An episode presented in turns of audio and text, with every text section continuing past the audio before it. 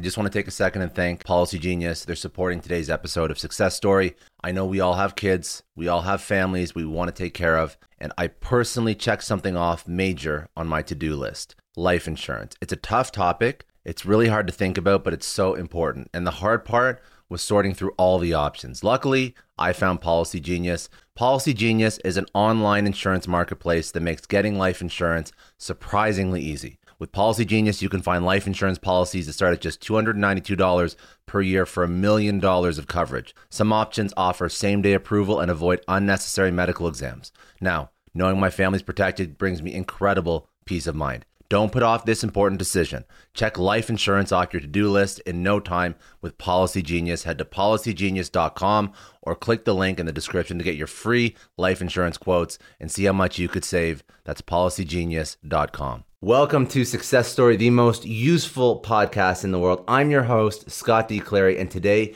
I have an incredible interview for you. I am sitting down with Chris McChesney. He is the uh, global practice lead of execution at Franklin Covey. He is a Wall Street Journal number one national bestseller with the book, The Four Disciplines of Execution. Chris leads Franklin Covey's international practice team and practice implementations. Uh, Franklin Covey, you may have recognized them from, uh, or the name rather, from uh, the Dr. Stephen Covey's book, uh, The Seven Habits of Highly Effective People. This is the organization that uh, Dr. Covey created. And obviously, Chris is, is a part of his organization and he's been there since day one. Um, he has implemented the four disciplines of execution, speaking about leadership, transparency, simplicity in your life, in your business. He's worked on these disciplines with State of Georgia, Marriott International, Shaw, Ritz Carlton, Kroger, Coca Cola, Comcast, Frito Lay, Lockheed Martin, Gaylord Entertainment, largest, some of the largest organizations in the world. He's the one that implements these practices that he's written about and that he teaches. It's a great show. Chris is an incredible, incredible, charismatic individual. He's one of uh, Franklin Covey's most sought after and requested speakers. Um, you will love this episode. Stay tuned. He speaks about how to use transparency and simplicity to do absolutely everything better.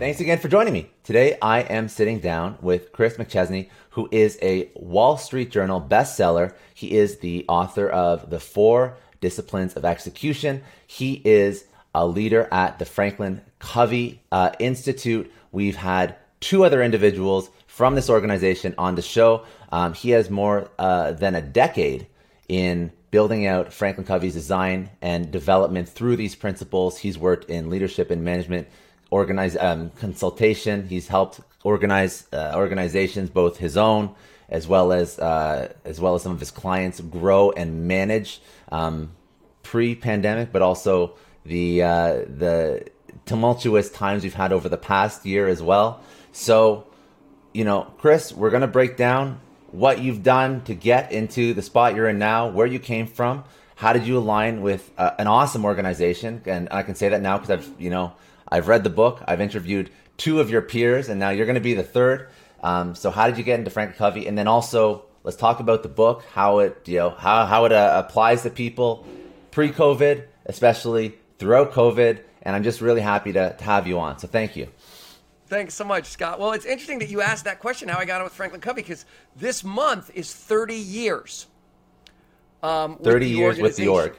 Oh, I know. Wow. I, I, I, uh, I, I start, tell people I started as a, uh, it was an Eagle Scout project. I started kind of young. but that, actually, that's a more credible, I, I, they would not interview me and I was uh, I was in college at the time, and Stephen Covey it was the Covey Leadership Center. Stephen Covey was right down the street. I was huge. I see the Seven Habits book right over your your uh, left shoulder there, right, right here. Yeah, and, and it just come out. It had only been out about a year, and I was dying to work. Like this was my passion. Like I had decided this was something I was going to do, and they couldn't. They wouldn't interview me, and so I had this crazy scheme, and I pretended to work for the local newspaper and I told them I was writing an article on the fastest growing companies in the state. and could I interview Stephen Covey? And they wouldn't let me. They wouldn't let me get near Dr. Covey. But I interviewed the VP of HR. And then the second lie, I I uh, I told them I needed an internship, and I really didn't. But while I was there interviewing them, I said I could use an internship, and they, they hired me as, a, as an intern. The, uh, the newspaper published my article to keep me from being a complete liar. And uh, four months later, I got called into human resources, and they said, "Look, kid, this what you're doing is illegal. Like, we cannot. Not on your part. They said on our part. There's no internship. We found this out. You've just been a stowaway for four months. You can't. They said we don't have the heart to fire you. And it's funny. There's an episode of Seinfeld where where where Kramer just goes to work for some company he doesn't work for. But I did this before Kramer did it, and unlike Kramer, they did not fire me. Uh, they, they hired me on in, in uh, 1991 for uh, a few bucks an hour, and that is how I got on with Franklin Covey. That's an awesome story, man. I, I, no, I had no idea that was your story before you, you yeah. just told me now. That's a great yeah. story. That shows some tenacity. Now, I wouldn't wouldn't highly recommend everybody emulate exactly what you did, but there's some lessons there. There's definitely yeah. some lessons, and and if you want it, go get it. And I'd say that gets people's attention. If you start writing articles on them, good for you, man. So so this is your whole career. Your whole career is with this organization, then. I 30, left for a 30 year, years. did a sabbatical for a company in '96, um, and yeah, I, I, would. That's that's fair to say. This has been my yeah 30 years. Wow. And okay. the education that I got, as much as you learn from being at, at Covey Leadership and Franklin Covey as it became in '97, um, and that you're surrounded, you're always pushed. We always tell people that we say, you know, you are going to get pushed and stretched. The the most learning really came from the clients um, we learn a lot from the organizations and the leaders that we get to work with. If you're paying attention, you can learn a lot. Yeah, no, I agree. I think that that's probably some of the, the most rewarding work when you work in a consulting or a, leadership or an organizational consulting role. Um, so let's tee it up just for people like a, a quick sentence for people that don't know what Franklin Covey is. Um, yeah. What's the organization trying to accomplish? Why has everybody heard about the seven habits? Um, and it's sort of a 360 because I think a lot of people, like myself, before I started interviewing everybody on your team, I've read the book. I know the book, but right. didn't know the whole organization. So just a quick brief on that one. Yeah. So the Franklin Covey is a is a um, worldwide. We have we have over hundred international offices, um, and we're a pretty significant presence in the United States. Um, really, leadership development firm. Um, is, is probably a, a, good way to capture what we do, whether it's personal leadership or mm-hmm. organizational leadership. And if there's something that is unique about our organization, we are very focused on first principles, on underlying truths, right? Um, Dr. Covey was a big believer that best practices were a dime a dozen. But if you could really identify a fundamental law, a truth, you know, you think about avionics and flying an airplane the four truths are lift, thrust, weight, and drag. Like if you understand those four principles or laws, you can go a long way. And so that's sort of, if there's one theme that runs through our work, it's the understanding and the application of principles. I think probably is a good way to say it. Good, good, good, uh, good definition. Um, and what do you do? What's your your day to day at uh, Franklin Covey? All right. So I uh, right now they've they've in the last two years they've said Chris because I like to get in everybody's business. They've said Chris, this is your lane, Chris. We have a lane for you. you get to speak and you get to talk, and uh, that's been really fun. So the last uh, basically the last two decades, I've been building a, a practice within Franklin Covey. So if you've ever thrown out the term intrapreneur right? Somebody mm-hmm. that's an entrepreneur inside of an organization. That's kind of been a textbook definition of my role for the last two two decades. Has been building this this portion of the organization, this execution practice um, within Franklin Covey, and now um, they've said you don't get to do that anymore, Chris. You get to you get to write and you get to talk. They've taken. I think they took all the nonsense from me they could handle, and so now uh, it's, it's very rewarding. I, am still very closely associated with the practice, but it's it's in more capable hands at the moment. Yeah, that's because yeah, that that's where eventually you know being in an organ being in an organization for thirty years. The longest I've been in an organization is about seven or eight years. So I can only imagine after thirty years, um, you you quasi feel like you you run the show to some extent just because you've been there for such a long time, and I feel like you're a fixture, right? yeah, but, but the thing is, is that the organization changed so much that it's a different organization today than it was seven years ago, and and True. the seven years before yeah. that. So even though, yeah, even though I've been there a long time, it's it, it, it, just keeps you know organizations reinvent themselves and they morph. So it's been yeah, it's it's not been uh, it's it's not been redundant at all. no, it's true, and that's actually sort of a testament to I think um, uh, how a lot of we're going to talk about this, and I was actually I was actually listening to your podcast with Scott, which I'm pretty sure just went live today. Oh, yeah. I was listening yeah. to it while I was working out this morning. And um, one of the topics you brought up was pivoting. And it's actually, that was a beautiful segue, unplanned, beautiful segue. So, pivoting, staying with the times. Let's speak about um, some of the things that you are witnessing with businesses because you deal with a lot of them. You learn a lot of lessons from the businesses that you consult with, um, how they have managed themselves over the past two years now, God forbid, two years. Um, right. What are some things that you're seeing? Well, there's a high level dynamic. It's a really good question, Scott. I think let me t- let me start with what's universal. What appears to be universal. What appears to be universal is that everybody seems to be in a pivot of some kind right now, which is unique over the last 20 years that we've been doing this work you know, healthcare is always talking about how much change is going on there, and this industry and high tech complains about the rate and the pace of change. So there's always that change dynamic, but nothing like what we're experiencing right now. Coming out of the pandemic, whether you're changing for survival, more often right now, people are pivoting and changing to drive an opportunity. They're trying to take advantage of something, or their customers changing, and because their customers changing, they're having to change. And so everybody seems to be in this pivot spot. Well, the interesting corollary that goes along with that right now is that on a human level, people, the people that have to drive this change, are experiencing so much personal uncertainty and ambiguity and change. It's like this kind of perfect execution storm where everybody's got to move, but the people that have to do it are like, I can't take any more crazy. Like, just give me a break, would you? And so that dynamic, like when you talk about that, everybody goes, Do you have cameras? Like, are you spying on us? Did you? Did you like? So that is the now that it looks differently in different places, but that theme about moving, having to pivot, and with a group of people that are pretty much, yeah, I've, I've had about all I can take right now. Yeah.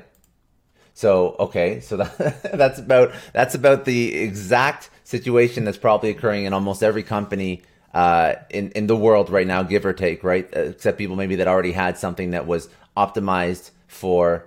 Uh, say like virtual event providers or people that already were selling yeah, masks right. pre-pandemic. Right. Everybody else is, is trying to figure it out, right? So yeah, so, um, how, what are what are some of the ways that people are surviving? What are some of the ways that you see leaders actually overcoming personal issues while simultaneously dealing with mental health, stress, pressure, sickness sometimes, um, yep. but also uh, guiding their organization successfully because it's happening.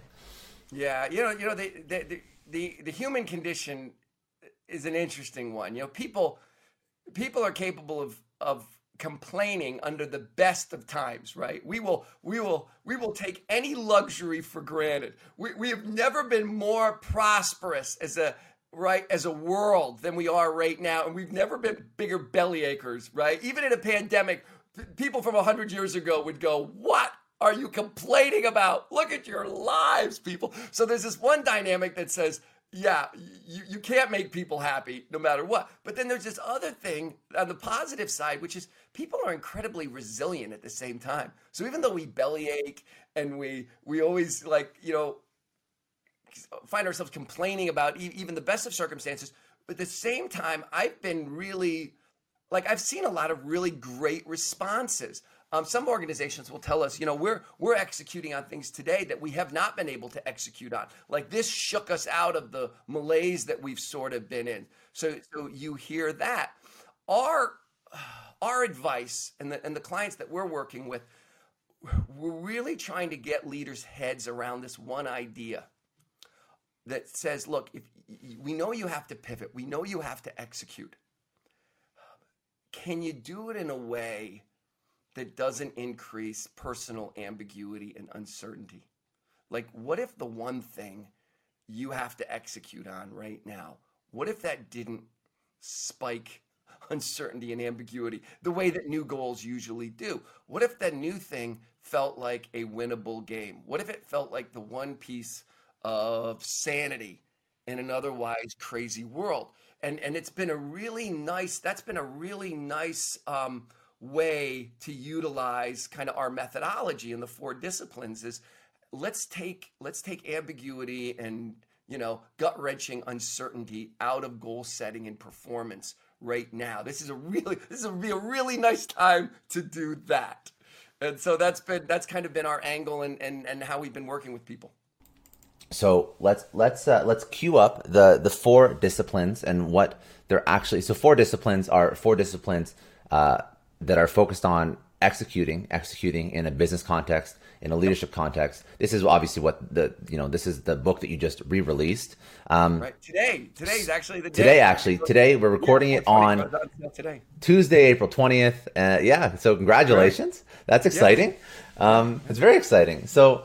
Uh, actually, so what's what's the what's the re-release about? Like, if people have already checked out this book, what is the re-release? And then I actually want to go into some of the more tactical stuff. But I'm just curious, what's the yeah yeah so the, the if, if you're familiar with the four disciplines, the the re-release about 30% new content. Really, a lot of focus on where to use this approach and where not to use this approach. Okay. So this is not, you know, vitamin C. This is not good for what ails you. This is heavy medicine, right? Okay. And and where do leaders apply these disciplines and where not to? How do leaders of leaders? We go into much more detail on how organizational leaders apply this. Uh, we do a lot with leaders that are finding themselves managing projects and they're not project managers. How do you apply yeah. the disciplines to a project goal instead of a, of, of a performance type goal? And then finally, sustainability. A lot of organizations have been at this for almost a decade. How do you keep it fresh? How do you keep it alive? So those are kind of, I guess, the headlines or the highlights of how of what's new in the second edition and they're they're valid points because I can I can tell you from personal experience the the leaders of leaders point is something that nobody really nobody, nobody learns in school. It's a very difficult thing. Um, it's one of the most difficult things to figure out, and then also just the project management piece. When again, another leader of leaders things when you're managing tasks that if you're in sales and you love selling and you move into sales manager and you move into director sales and you move into VP sales, well now you have to manage projects and now and actually yeah, that's one of the reasons why some people don't like those executive roles because there's a lot of leaders of leadership type uh, requirements and there's a lot of project management type requirements that is so far from the actual act right um, yep anyways, good good advice, and we'll, we'll that, get into it. by the way, Scott, I'm glad you said yeah. that about leaders of leaders. I'm glad that no, because the uh, one of the co-authors of the book, Jim Huling, and I are actually starting right now. We had the same thought you did. We're starting right now um, a, another work on leading leaders, and we don't know if that's the name of the book. Uh, it's a damn good a, name, and it's the most difficult thing. on this. And we we we we had to cut this chapter short. We had so much on this topic and yeah. and we we had to say, Scott, we said the same thing you did. There's not a lot out there. There's a lot on leadership in a general sense, but in terms of the specific dynamics of when you're a leader and you have to lead another leader, that yeah. is not at least at least we've not seen a great deal on those unique dynamics. So that is something that we're looking at right now. Oh, it's a good it's a good topic, and I know that the the audience here, some of them, everybody here is career focused trying to build something themselves. So uh, I would just say if you aren't leading leaders right now, regardless of whether or not you're starting a side hustle, right. building something, you're an entrepreneur, and you want to build something in an organization, there will be a point where this will be applicable in this your career. It may not be, today. Right. But figure it out so you don't have to go through hell and trial by fire when you're actually living it. Um, anyway, okay, so let's. You're going to, yeah. Right, this will be the reward of success. Exactly. exactly. You will be leading leaders. That's right. That's this exactly. is coming. Yeah. Okay, so uh, we're trying to remove ambiguity. We're trying to take on task that ambiguity, um, so that everything's clear, everything is comforting. We see the end result. We see the vision. So first of all, How do we do that? And then how do we apply, say, these four principles to executing when we have that clear vision? So first, how do we get rid of that ambiguity? Yeah, so let's do this. Let's let's put up sort of two obstacles, and then let's okay. maybe walk through the disciplines. So the one obstacle is it's not that people we think this, but it's not that people necessarily resist change. We think people resist change because it looks like they're resisting change a lot. What they resist is uncertainty. People initiate change quite a bit. So it's it's really unfair to say that it's a human dynamic to resist change. What people resist is the uncertainty that often comes with change. Okay. So if you said uncertainty is sort of one issue, and then the, the here's the second issue that gets in the way of execution, and it's it's urgency. It took us a long time to sort of see this. This was hiding in plain sight that any goal that you're trying to achieve, any strategic priority, anything that's really important will always compete with the day job. And we've given the day job a nickname called the whirlwind, right? So this day job, this whirlwind, always feels urgent, immediate. Oh, I've got to get back to so and so. Oh, I promised them I'd have that done. Oh, I've got to do this. Oh, I've still got seven unanswered emails. Oh, oh, oh, right. And so we're working all day long, and you can live in the whirlwind and not move on anything strategic. And and here's the other problem. In the moment when a human being is confronted with a choice between something that's happening right now or spending energy on something far more important but less urgent, the human default does not go to importance. The human default goes to urgency. This is the great barrier to strategic execution. We're not wired for it. We are wired for immediacy. So you think about those two factors, this this resistance to uncertainty and this this whirlwind of urgency that we have to execute through. So if you just think of those two things and then the what are the what are the four disciplines? All right, well the first one is called discipline one's called focus on the wildly important and it's a decision that a that a leader or an entrepreneur or professional person makes when they say I'm going to give something disproportionate energy. I'm not going to ignore, it doesn't mean I got to ignore everything else. Everything else can go into whirlwind, but something's going to get disproportionate energy. And I'm going to, and, and not only am I going to narrow the focus, but I'm going to, it's a little bit like focusing a camera. I'm going to bring it into focus. I'm going to give it a starting line. I'm going to give it a finish line. I'm going to give it a deadline. And there's a whole science around how you do that in an organizational setting and how you do that between levels. But that's what the first discipline is all about. The first discipline is all about targeting, getting really clear on. Well, let me let me give you a quote. Um, I really like this. This this was something that was said to us 20 years ago by the gentleman who's now the president of Chick Fil A. He was VP of operations at the time. His name's Tim Tassopoulos, and he said, "When I meet with a leader." Okay, so you got one of the you got one of the planet's really good operators, right? He said, when I meet with a leader, the first thing I want to know is where is that leader putting disproportionate focus? Dispro- where are they spending? Like, I don't want to know your seven priorities. I, I want to know number one. I want to know what's your big bet? What's your play right now? Otherwise, I know if they don't have that, they're on the defensive. They're, they're just they're just trying to putting survive. out fires right? They're putting out fires. They just want to get yeah. through the week, right? Yeah. And he says it really helps me know where a leader's head is, and and and I think that little statement started to influence the way we use the discipline. So so I got discipline one is about what I'm going after. Discipline two is called act on the lead measures. So if discipline one is about the principle of focus, discipline two is the principle of leverage. It basically says, look, I've just I've just identified something that by definition I can't move. Otherwise, I wouldn't have identified. I've, I've just deliberately picked this really important thing that's really hard. And so if you think about a rock that's too heavy to move, yeah, and then you picture a lever. You get a fulcrum, you get a lever under there, right? And you know, what are the characteristics of a lever? Well, a lever, unlike the rock, you can move it. The lever is influenceable, and when the lever moves, the rock moves. So the lever's predictive. And so for 20 years, we have been our, had our heads into this idea of where's the leverage. Okay, so the classic example that everybody gets is weight loss.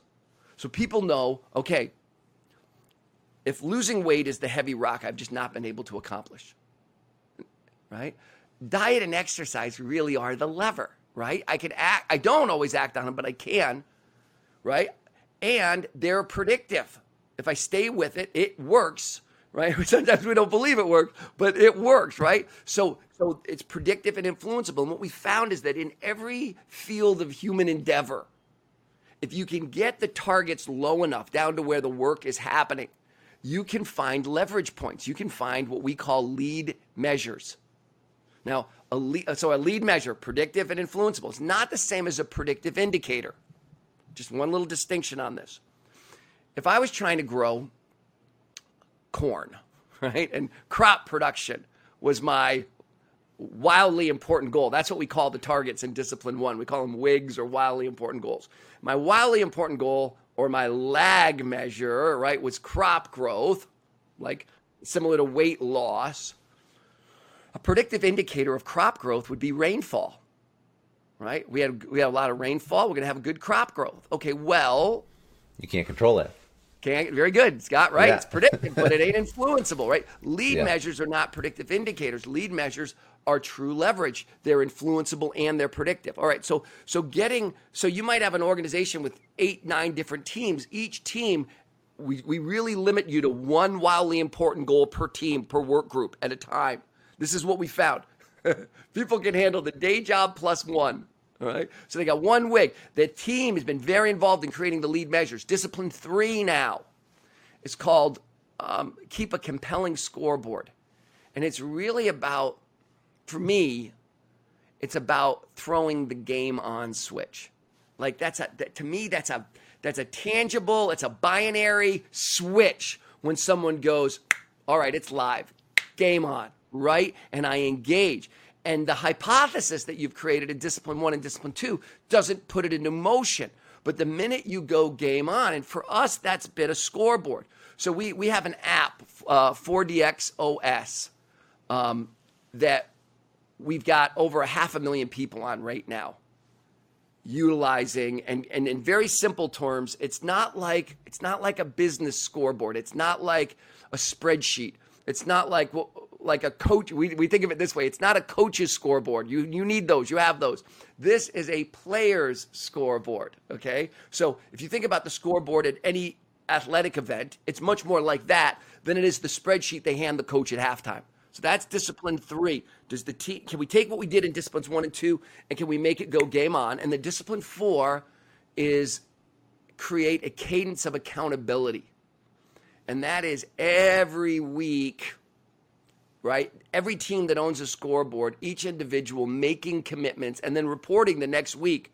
Like, in addition to the 100 things I got to do this week, what's the one or two things that are going to ensure we do the lead measures? Like if my lead measures are diet and exercise, right? What would a commitment be? We'll do diet and exercise. No, no, no, no, no. We know that. My commitment might be it's going to rain next week, so I'm going to get that gym membership because I hate running in the rain. Or I'm going to go to Whole Foods because I've got these recipes, but I don't have the, the ingredients, right? And I've got to, right? I've got to, right? Want to make sure that I'm not eating junk and that I'm hitting that calorie lead measure.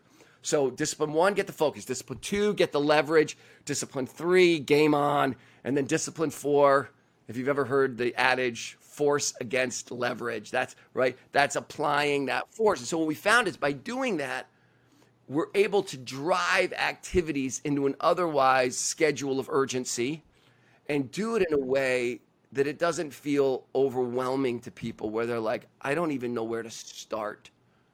So now we have right breaks it down. Yeah. So this is this is the formula to overcome that inherent human need to focus on the urgent and then align it with that north star metric those business goals this is the formula that allows you to action it's actionable now all right this is i like this a lot i like this a lot so this is this is what you have been working on with organizations to pivot for successfully agents.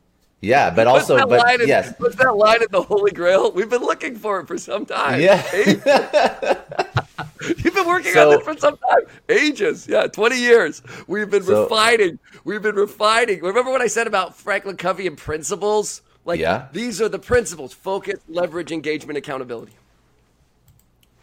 I love it. Okay, so um, what has that been doing for organizations in COVID that are trying to pivot? Let's let's let's work through some examples or your experience, some case studies, whatever you want to go into, so we can you know see the result. Because yes, these are great. They make sense. Um, you've probably used them on companies. Yeah, one of the things we've been amazed with is how universal they are.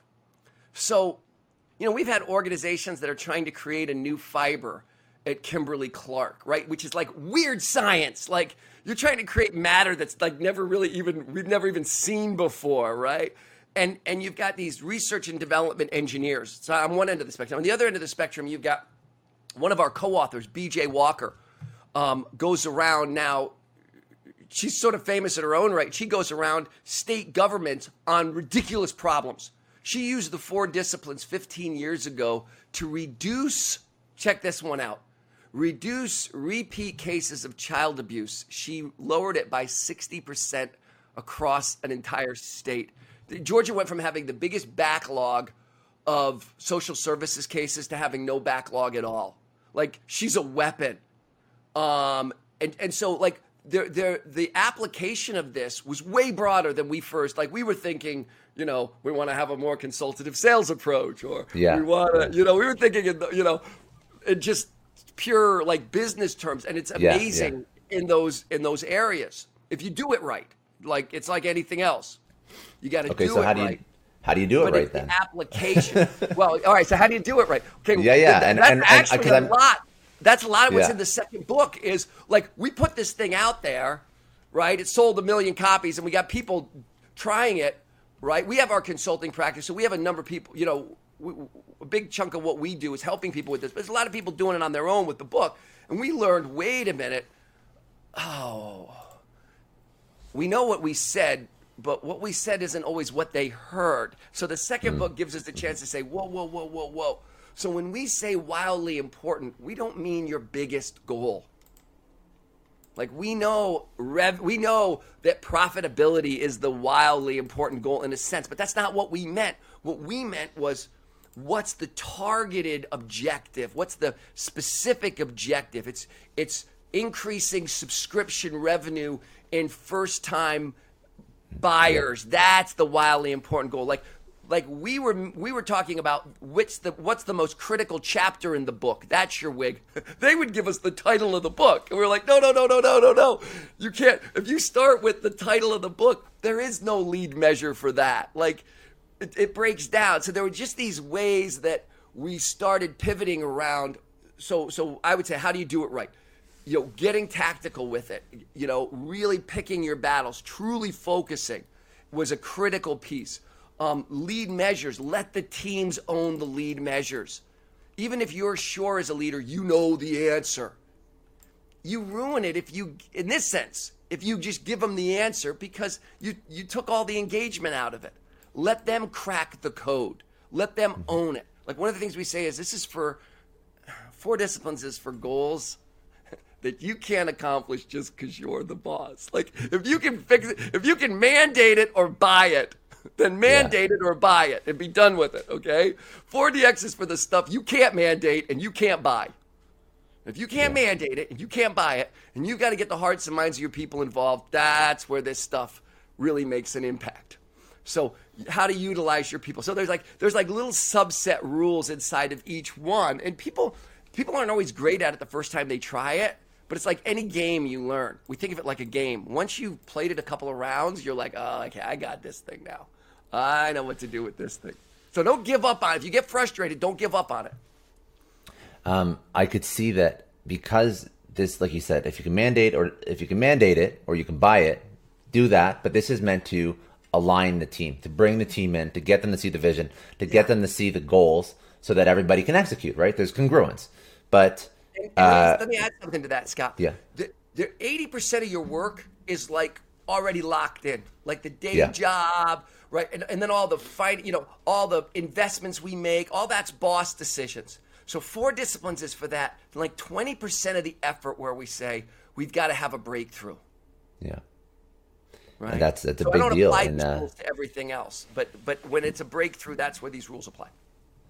No, I was just going to say um, it's a big deal when you're trying, especially in a pandemic environment, when you're trying to realign the org towards something that could save your business or your org. Yeah. But one of the things when you're doing major realignment is getting that buy-in and Yep. maybe not everybody read the book. And maybe you say hey go check out the book. And they don't they don't want to read the book and they don't buy into it. So what do you do? What do you do when your team's not buying into it?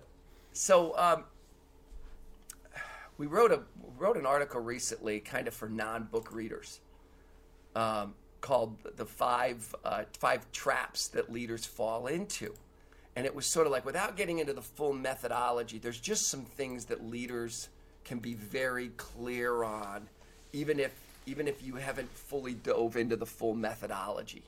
Yeah. So we would say, so let's maybe let's, let's do this like don'ts. Like here are the things you don't do. Like so so there is no four disciplines of execution, but as a leader, don't do this. So first of all, Yeah. don't gang tackle goals. Don't over goal the organization. Now you may have a lot of changes that you can make. And and and excuse me, there may be a lot of changes you have to make. And if you can buy some of those changes, right? Okay, we're going to need new equipment in the back room. Da da da. We're going to need uh, we're going to need to hire a new marketing uh, uh, partner. Da da da. We're going to need right. We're going to need to buy that ad campaign. We're going to need to right stuff I can buy, and then stuff I can mandate. Okay, we need a new structure. Okay, we're going to have the uh, ICAs reporting to the RPLs, and you know what I mean. We we we can we can right those things. Yeah, we can handle a number of those. But when it comes to breakthroughs, when it comes to oh this is a goal either they're they're either going to be into this or it's not going to work.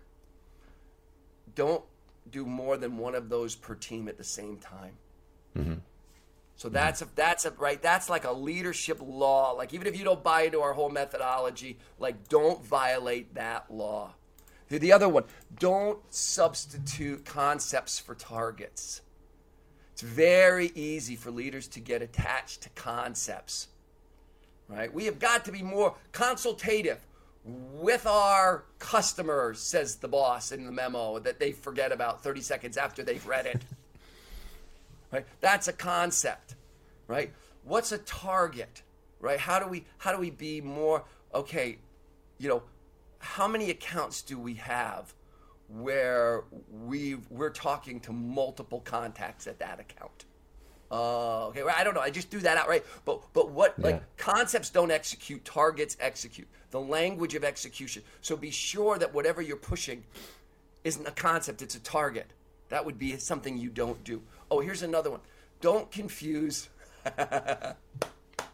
don't confuse persuasion with engagement. okay Oh, this is a good one. This is a good one. In other words, like I'm a leader and I like I I'm so guilty of this.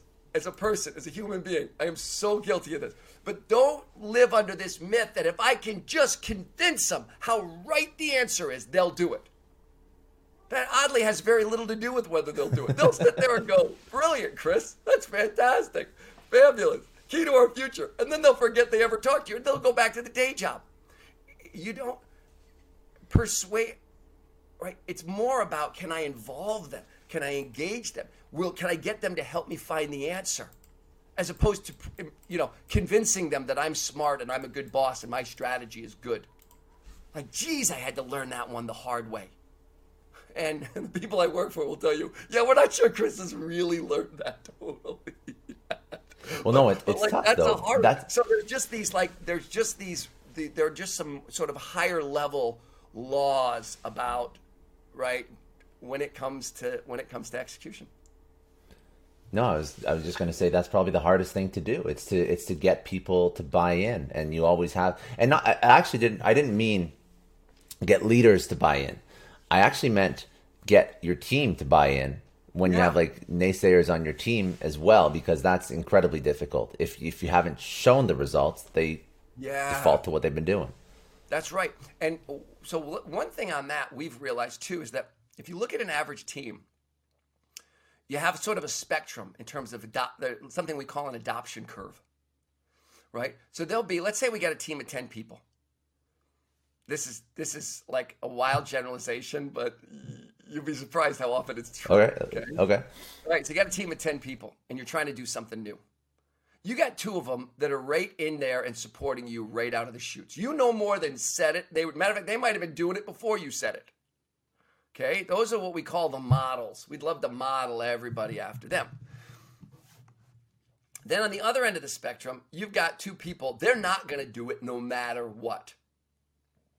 You with me, right? There, we call those the nevers. So you get the models yeah. on one end, you get the nevers on the other, and yeah. inevitably you've got these six folks in the middle who are the not yets. They're not yet there, but they say all the right stuff. They're like, "Yeah, I get why you're doing it. I understand it. Totally support what you're doing, Chris." But then they don't do anything. All right, so you got so you got models, not yets, yeah. and nevers. Here's the irony. Most leaders fixate on the nevers because they're this visible example of what you don't want. And they fight with you and they argue with you. But the truth is, the nevers are no different than the not yets. They're all not doing anything. Yeah. And we fixate. And so the first thing we tell leaders is let go of your energy around the nevers. They're never coming over. Promote them to customer. It's one of our examples. right? But don't give that your energy. And and by the way, and so then the second place that leaders tend to focus after they're done focusing on the nevers is they focus on the models because the models are so rewarding and they're so exciting to be around and there's such a validation of your great strategies. But guess what? The models are already doing it. There's no opportunity there. All your opportunity is with the six. And those are the people that get the least amount of attention. So one of the mantras that we have in execution on to your question, Scott, is move the middle. Don't right. If I got to work with the nevers, I got to deal with human issues, and I got to deal with why you didn't get the promote, why I got the promotion, why you didn't get the promotion, why you disagree with this, all your gear. Like no, like don't give that your energy right now. Your number one objective is the six people in the middle who could be doing it, who have the ability to do it, but are so lost in the day job. And that's a great place to start. Matter of fact, this same this same bell curve works across franchises where you have hundreds of units working for you. Move the middle. You're always going to have, we tell leaders this, you are always going to have variability. You're always going to have pockets of great performance, and you're always going to have, whether you are Marriott or whether you're the worst hotel company in the world, you're going to have great performers and you're going to have variability. But leaders, just because you have variability does not mean you have to accept the shape of your curve. Right? You want to move where you want to be is you want you want seven modeling, one still in the not yet and two nevers. And you get all the results you can handle with that formula. Like that so that's just it's a mindset around how you tackle those objectives that require that human buy-in that was a very high level cursory cut, but did that make no, sense? No, it's a good advice. It's good advice because I, I know that that's there's there's just speaking from experience. Like these are the issues that I've dealt with in my career, and I see other people struggle with leading leaders and getting buy-in. Um, and the only thing that we actually didn't touch on that's also a a huge uh, pain point when you're trying to strategize in an organization. You have some sort of leadership position. You have to figure out how to manage up and that's another thing. If you read this book and you love this stuff, and how do you manage? I don't know. That's a whole other show, maybe, but that's also a pain in the ass, well, I, right? I got, a, I got, a thought on that one. All right, let's do it because that's also useful for people. Um, and and just this is more personal than the four disciplines. There's one there's one insight we know from four disciplines when it comes to managing up. Um, first insight is be very aware of where you have a concern versus where you have influence. You know, the that Seven Habits book over your left shoulder. His predominant model in there is the circle of influence, circle of concern model. Right? People who are highly effective do not put energy against things just because they concern them. Just because you don't like it, just because you're angry with it, just because you think it's stupid, just because it hurts you.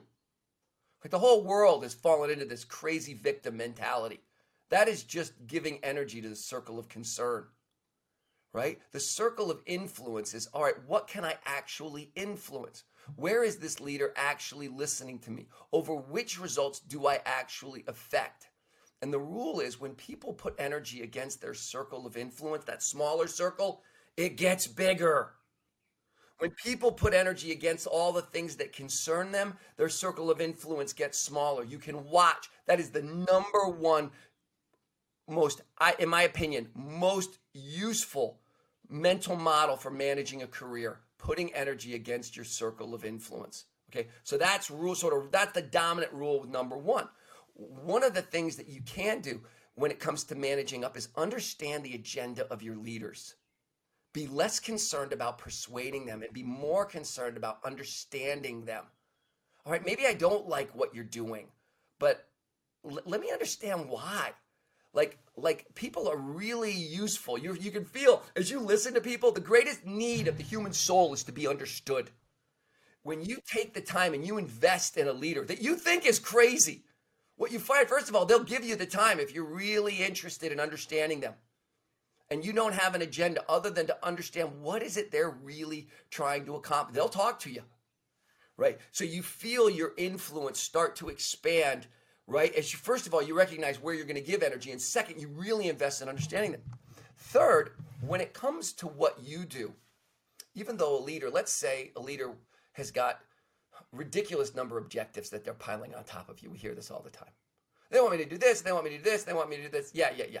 And if they can think of more things, they can put more things on you as well. They can only think of 12. That's why you got 12. If they could think of 20, you'd have 20. All right. Here's the rule.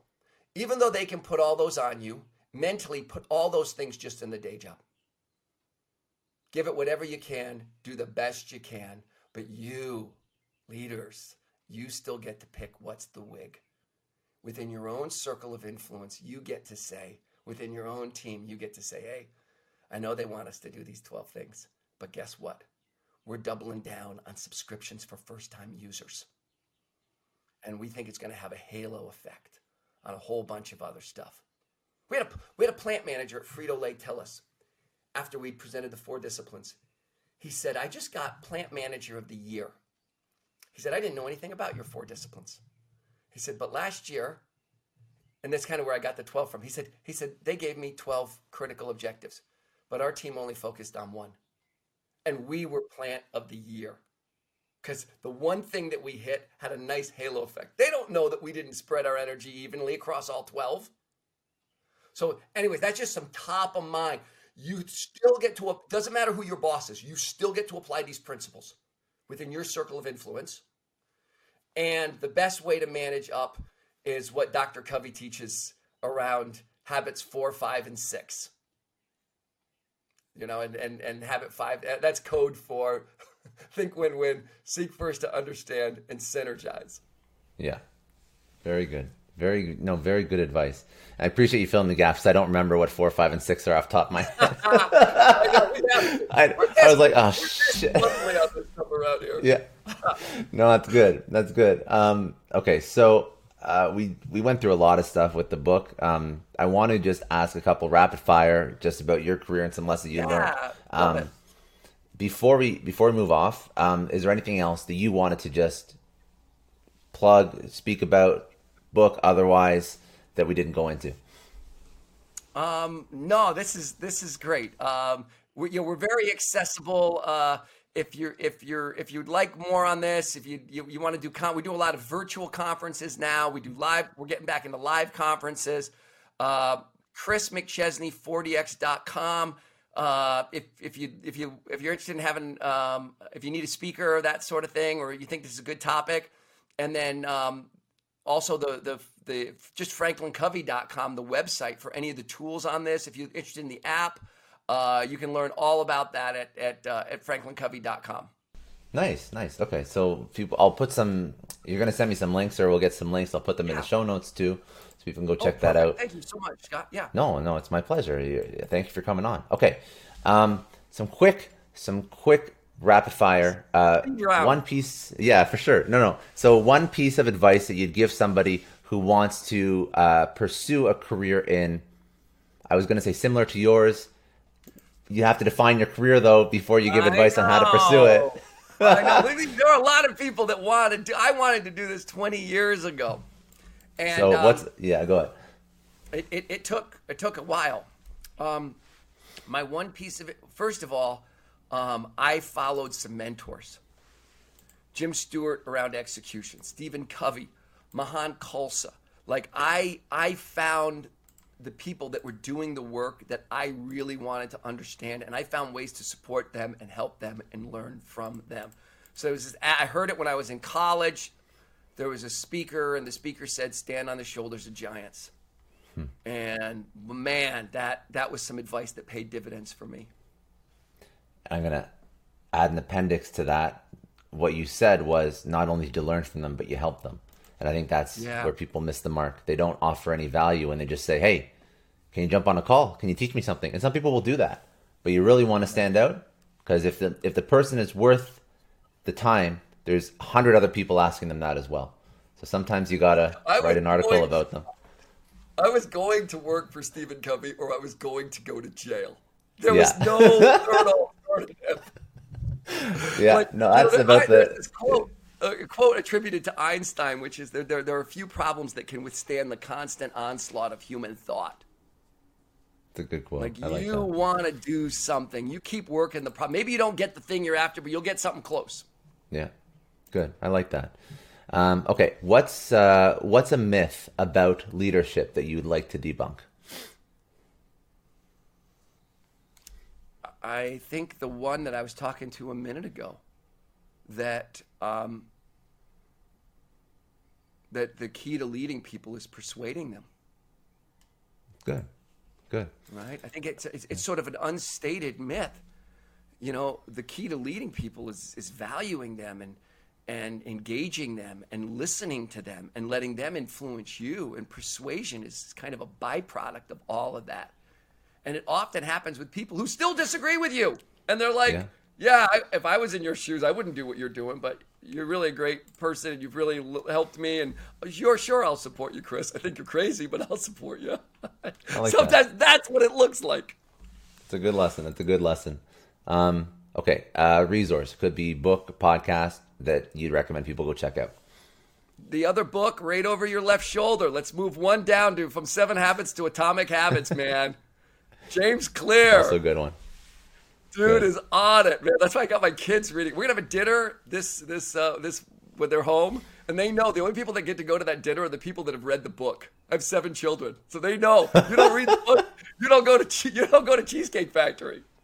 I like that. That's uh, that's, I don't know if that's persuading or if it's just like yeah. mandating. yeah, it's a mandating one, right? It's like yeah. it's like you don't have to read the book, but also when we go to Cheesecake Factory, we're talking about atomic habits. Yeah, and Cheesecake Factory is damn delicious, so I wouldn't miss that's that. Damn that's good stuff, right there. They know. Um, all right, uh, a lesson you tell your younger self. Oh, really be okay with failure. Really be okay with failure. That it's going to feel like failure most of the time. And, um, you know, if you can just stay in the game, um, even when it looks like you're failing, um, right? It, it's the it's the quitting that's the real failing and it, it, it emotionally it feels bad. Feeling does not feel good, but all growth seems to be on the other side of that. I like that. I like that a lot.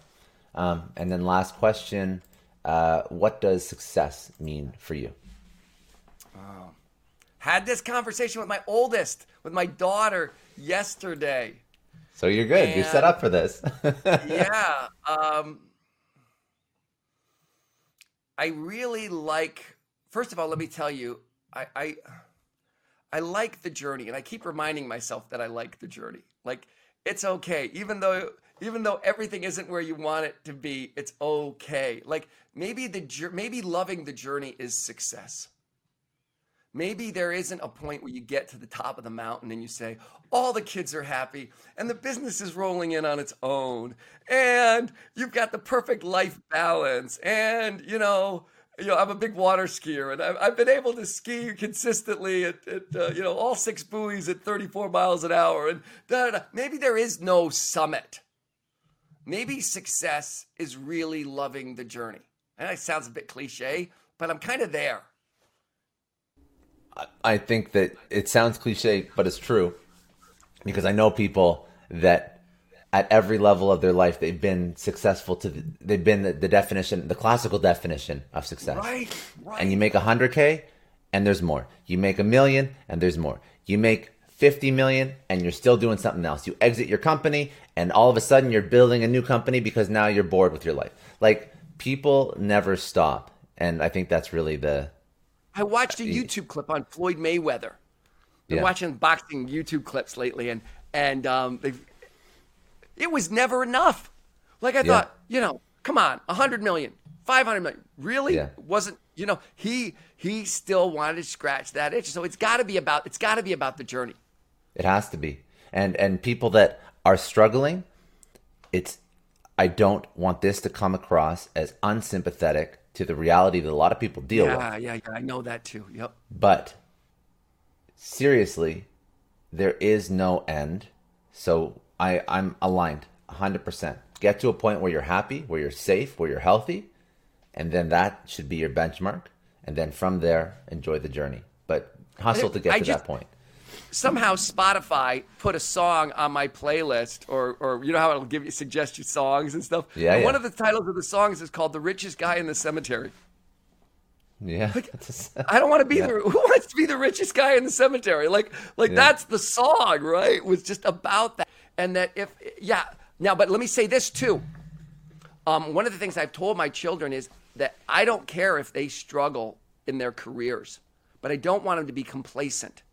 Like just like mm-hmm. there's no, you know, maybe there is no summit. At the same time, I think settling is an equally bad sort of a problem. Like I think I think this whole mortal existence of ours is really wired to growth and stretching is a very good thing. And I think part of enjoying the journey is not to be stagnant. Like I t- I've told I've told my kids, I've got some son-in-laws now as well. I've got a bunch of adult children and I've told all of them like I want something I want something that will really challenge you to your core. Like maybe you'll make yeah. money, maybe you'll struggle, whatever. You'll probably do both You probably make some money, then you won't make some money, right? Then you'll make some money, then you won't make some money, right? Whatever, right? But like, I, I like people being tested. And I love the growth that comes with that. That's part of the, that's part of, I think that's a really important part of the human journey.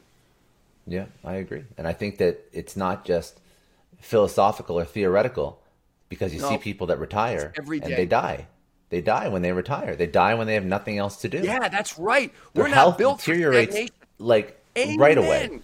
Yeah. Right, right away. It's not doesn't take long. It's an 18 month yeah. like death sentence a lot of times. Like you have got human beings are built for progress yeah. and growth and contribution, right? And and we right we atrophy really fast if we're not careful. Yeah, uh, yeah no, good advice. Okay. Um, last thing before we close up, where do people connect with you online? Do you have socials that you want to plug in the yep, show? Yep, LinkedIn is my favorite. Yeah, just just uh, Chris McChesney on LinkedIn, and um, uh, and then that if you if you want to reach out, uh, my business manager Nick uh, Smith, he's a great guy. He responds to all the inquiries on uh, on the the website uh, chrismcchesney4dx.com, and you can get me through the Franklin Covey website as well. And um, just Scott, it's been a pleasure, man. I really enjoyed our conversation today. It was it was really it was it was unique conversation. Thank you, man. I appreciate that.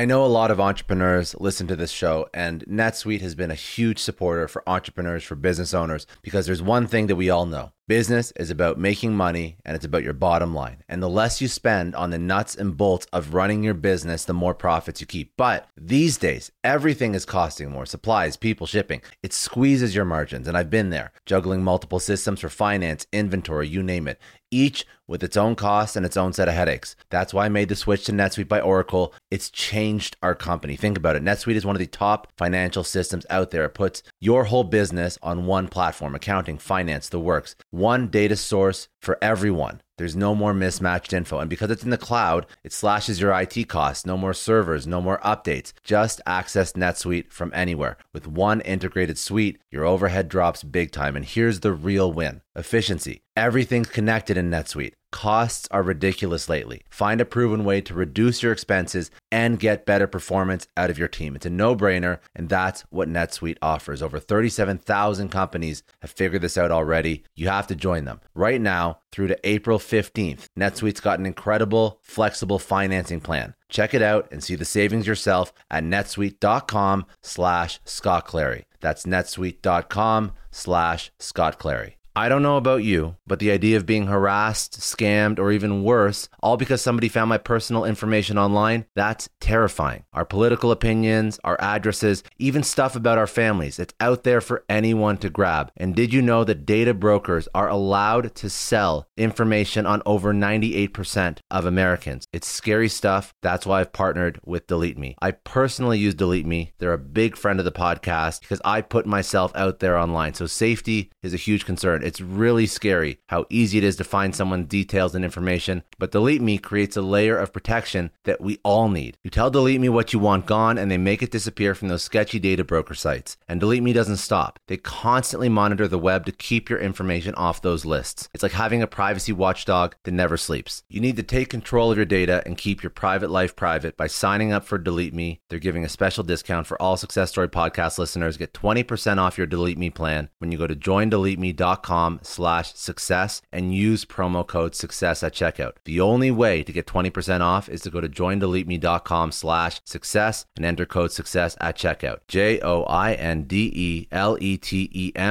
dot com slash success. Hey everyone, I just want to take a second and thank the sponsor of today's episode, Heaven Hill Bottled in Bond Bourbon. Now, I don't have a lot of liquor sponsors on this show.